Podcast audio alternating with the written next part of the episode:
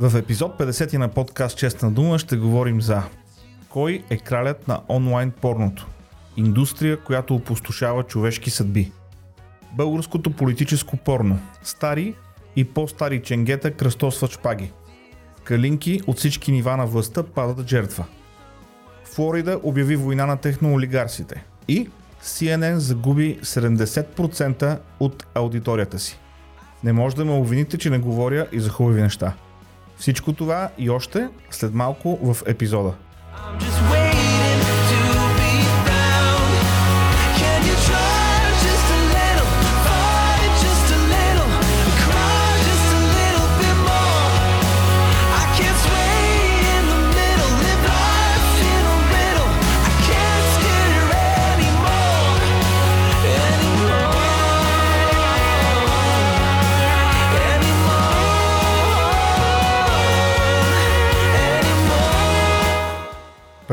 продължим, да ви информирам, че заедно успяхме да съберем 362 долара в полза на мъжкото здраве. Тази сума ме изстреля на върха в класирането и макар това да ме ласкае, по-важното е, че успяхме заедно да станем част от една наистина добра и важна кауза. Благодаря ви! И така, кой е кралят на онлайн порното? Индустрия за милиарди, която опустошава човешки съдби. Порнографията в световен мащаб е индустрия с милиарди долари годишни приходи. През 2006 година порноиндустрията е с оборот 13 милиарда долара. Днес е с 100 милиарда. Една пета от всички търсения в интернет са свързани с порнография. В 88% от порнографското съдържание има физическа агресия, в 49% и вербална такава. Хората, които консумират порнографско съдържание са в големите градове с сравнително добри доходи, основно млади хора между 14 и 35 годишна възраст. Средната възраст на излагане на порнографско съдържание за първи път е 12 години.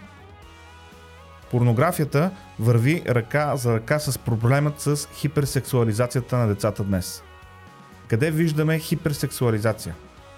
Реклама на продукти чрез сексуално съдържание или сексуални намеци, особено ударение върху външността, налагане на културни норми на сексуално поведение на деца в ранна възраст, така нареченото сексуално образование или поне някои части от него, анимационни и детски филми, в които има сексуални послания. Проучванията показват, че има пряка връзка между интернет порнографията и социалните и сексуални проблеми в живота на човека. Посетителите на страници с сексуално съдържание са по-склонни към сексуално и несексуално рисково дори престъпно поведение, което води до хронична депресия и неудовлетворение. Повечето хора не си дават сметка, че има пряка връзка между порноиндустрията и трафика на хора. В проучване, направено от организация, която спасява малолетни от сексуална експлоатация, се оказва, че 63% от жертвите казват, че са били заснемани и съдържанието е било предлагано онлайн.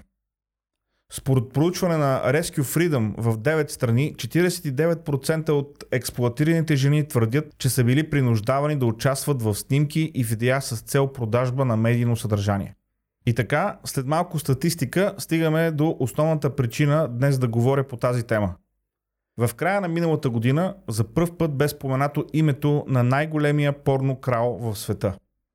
Става въпрос за собственикът на най-големите порно сайтове. Най-популярният от тези порно сайтове, Pornhub, генерира по 45 милиарда преглеждания на година. Правилно чухте. 45 милиарда преглеждания на година. Всеки месец там потребителите качват 15 терабайта съдържание. За сравнение, това е половината обем от съдържанието в целият Netflix. Това е умопомрачителен обем. Много често това съдържание, освен че е сексуално, включва в себе си насилие над мъже и жени, изнасилвания на деца и всякакъв род извращения, които се монетизират. Тоест компанията прави пари от реклами, абонаменти и дори от мерчендайз. А потребителите, които качват тези видеа, също правят пари по системата на YouTube. Повече гледания, повече пари. Има случаи, в които жертви на изнасилване установяват, че видео от деянието е качено в този сайт и подават оплакване. Свалянето на тези видеа отнема седмици, в някои случаи дори месеци. Само за да се появят отново в същия сайт, само че качени от друг потребител. Едно продължаващо изтезание над пострадалите. Дълго време собствениците на най-големите порно сайтове бяха неизвестни. Защо това е проблем? Представете ли си да нямаме информация кой е собственикът на Facebook? Кой е собственикът на Twitter? Кой е собственикът на Amazon? Милиарди преглеждания, милиарди долари, които се въртят като оборот, експлуатирани хора и погубени човешки съдби? Не. Ние трябва да знаем кой стои за всичко това. Трябва да можем да сложим лице на това зло. Какъв човек трябва да си, за да си собственик или да си част от този бизнес? Какъв е профилът на този бизнесмен? Мисля, че отговорите на тези въпроси ще ви изненадат. Бернт Бергмайер. Австриец, роден в близост до Линц, учил в бизнес училище в Чикаго. Познат на всички свои съученици като умен и мотивиран човек. Карал стажа си в Goldman Sachs. Това само по себе си говори за неговия бизнес усет. Собственик на мажоритарен дял в MindGeek, компанията, която управлява въпросните порно сайтове и поддържа персонал от над 1000 човека. Женен за бразилката Присила Бергмайер. Заедно имат три дъщери. Жена му казва, че няма представа от бизнеса на съпруга си. Всъщност, когато я изненадват с въпросите относно Pornhub, тя първо казва, че това е невъзможно, защото те имат три дъщери. Няма как нейният мъж да е собственик на този бизнес. Неговата майка също не знае. Разбира се, от MindGeek отричат всякакви нередности, а дори и да има такива се кълнат, че Бергмайер няма нищо общо с тях. Какъв човек трябва да си, за да се занимаваш с това? Според Хана Аренд, философ и политолог от 20 век, злото няма някаква психологическа изключителност. Според нея то се твори от обикновени хора. В книгата си Баналността на злото, известната писателка, жертва и изследователка на Холокоста развива тезата, че големите престъпления не се вършат от някакви свръхчудовища или някакви свръхчовеци, а от обикновени хора, изгубили волята и способността си да различават доброто и злото. Вече текат няколко разследвания относно дейността на MindGeek. Обвиненията са сериозни. Паралелно с разследванията в САЩ и Канада, от жертви на трафик на хора и изнасилвания има заведени над 40 персонални иска лично срещу господин Бергмайер за поддържането на платформа, която насърчава и използва сексуалното насилие като бизнес модел. Усетили проблемите от MindGeek подеха рекламна кампания за да наблегнат на забавната в кавички страна от бизнеса. Напомпани порно актриси обясняват колко секси е сайта. Рекламите са напълно абсурдни. Някои от тях са дори с еконасоченост. Как да не използваме пластмаса в ежедневието си. Други са срещу дискриминацията. Гей знамена, джендър тематика и въобще всичко в този ред на мисли. Добре, че Хитлер и Сталин не действат днес, защото щяха да развеят гей знамето и да завземат света, а медиите и елитите щяха да им ръкопляскат на прогресивността. Пълна порнография, нали? А какво да кажем за българското порно, наречено политически живот? Служебното правителство продължава с уволненията. Водят се дискусии за границите на правомощията на това служебно правителство. Промени има в МВР, в ДАНС, в Българската банка за развитие и на още много други места. Нека сме наясно. В това служебно правителство има странни персони с проблематично минало. Разбира се, говоря за министъра на вътрешните работи Бойко Рашков. Но да не забравяме, че това е служебното правителство на Румен Радев. Не е възможно в него да няма креатури от миналото. Хора с тоталитарна история. Малко странна ми е истерията на някои които сякаш забравят, че доскоро министр-председател беше бодигарда на Байтош, който така и не е напускал редиците на БКП. Съзнателно не се е деполитизирал. Дори служебното правителство не може да го кара постоянно на ревизии на предишното управление. Въпреки, че убеден съм на 100%, каквото и да изкарат, няма да е и половината от надробеното от ГЕРБ, ДПС, БСП и патриотите. Между другото, Забелязвате ли как ДПС не се споменават никъде? Е, почти никъде. Има някои политици, които продължават да напомнят за Росенец, електроцентралите и обръчите от фирми. Информацията, която бе изнесена около Българската банка за развитие е скандална. Не ме разбирайте погрешно. Напълно убеден съм, че накрая ще излезе, че всичко е законно. Законите са спазени. Е, може би е нарушен леко устава на банката, но това е нарушение на устава, не е нарушение на закона. Това, че от ГЕРБ и техните ортаци от БСП и ДПС са намерили начин да нарушават закона, без формално да нарушават закона, не означава, че това нещо е правилно.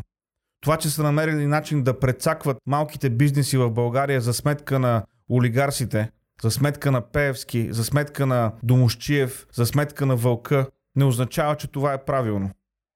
И тогава, когато дойдат изборите, приятели, помнете, че има хора, които знаят как да нарушават закона, спазвайки закона. И дойде ли време за избори, трябва да направим каквото можем, най-доброто, което можем, и да се опитаме да не избираме такива хора, които нарушават закона с помощта на закона. Подобен модел на работа излиза от много сфери на управлението и политическия живот в България. За съжаление, това е тъжната реалност.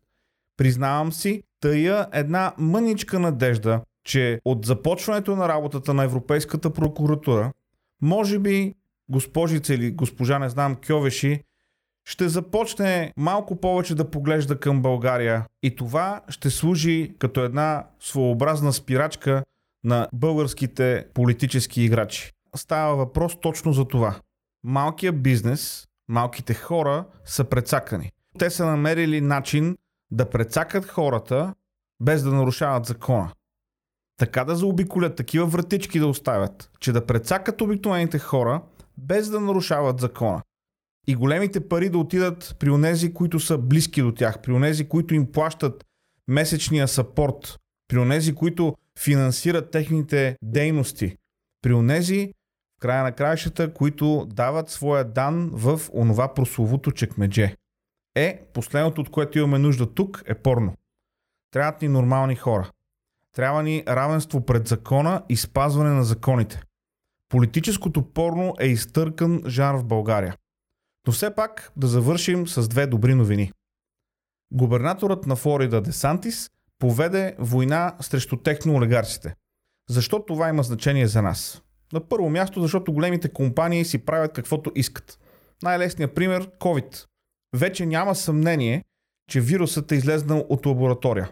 Информация, която беше умишлено потискана от социалните мрежи в продължение на година, а може би и повече. Това е важно, защото когато един щат в Америка въведе този закон, други щати ще почнат да правят същото. Това увличане ще доведе до натиск от повече страни. Разбира се, това, което Десант изправи е важно също, защото ние сме малка страна и не можем да очакваме от нашите политически пехливани да имат позиция по този въпрос. Камо ли да я отстояват пред мултинационални корпорации. Тоест всичко това идва да ни каже, че наближава ден за разплата с технологичните гиганти. Идва по-бавно, отколкото ми се иска, но идва. И другата добра новина идва от проучване на Нилсен, според което CNN губи почти 70% от зрителите си от началото на годината. Според резултатите спад има при всички телевизии в Америка и той се дължи на отсъствието на Тръмп. Или както преди няколко епизода говорихме за така наречения Тръмп слъмп.